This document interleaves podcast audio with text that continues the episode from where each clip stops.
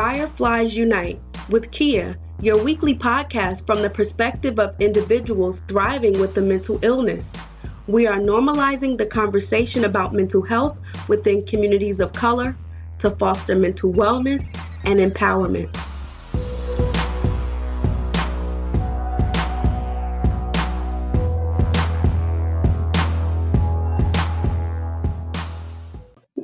Welcome to another episode of the Fireflies Unite podcast with me, Kea, where our mission is to bring light into darkness, just like the fireflies, by simply sharing the stories of people of color who live and thrive with mental health conditions and to normalize the mental health conversation.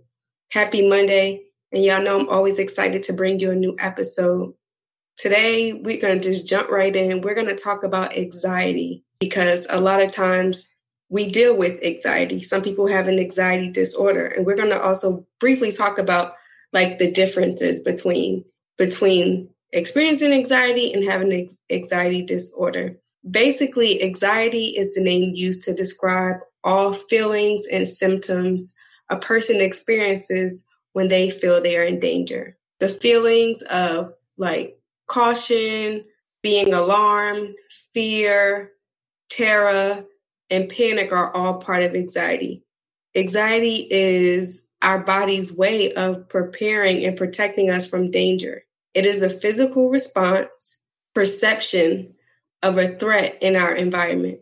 When we perceive something as dangerous, whether or not it is life threatening, our body prepares us to fight, flight, or freeze for our survival.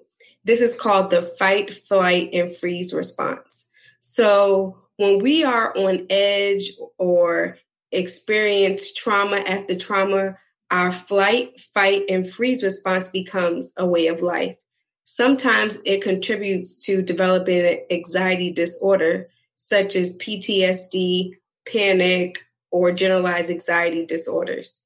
Now, everyone experiences anxiety because anxiety is a part of life but not everyone has an anxiety disorder just because they experience anxiety. Does that make sense? So the fight, flight, or fright response is automatic and it sets a range of changes in your body when the aim of helping you to fight, run for safety, or sometimes you become crippled by the situation, so you freeze. So I'm going to read a list of symptoms that, or I'm going to read a list of experiences or things that happen when people begin to experience anxiety. So your breathing speeds up because it wants to, your body is increasing the amount of oxygen for your muscles. Um, your heart rate and blood pressure increases as well to distribute oxygen and nutrients to major muscles. It's also noted that blood is diverted to the large muscles for this purpose and away from the organs, digestive system, and skin. This is why you feel sick and go pale when you are anxious.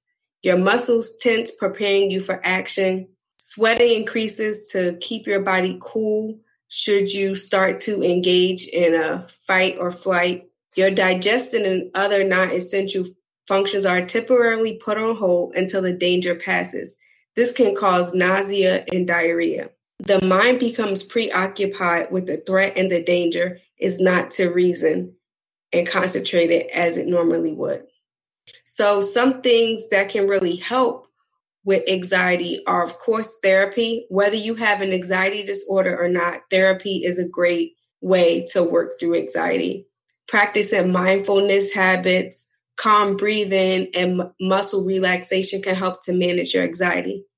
Another thing, too, is facing your fears, any fears that you may have, also helps with managing anxiety because sometimes anxiety could be afraid of, of, of certain things.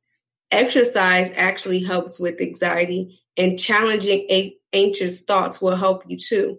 So, learning to manage anxiety takes a lot of hard work, but the only way to get better is to practice.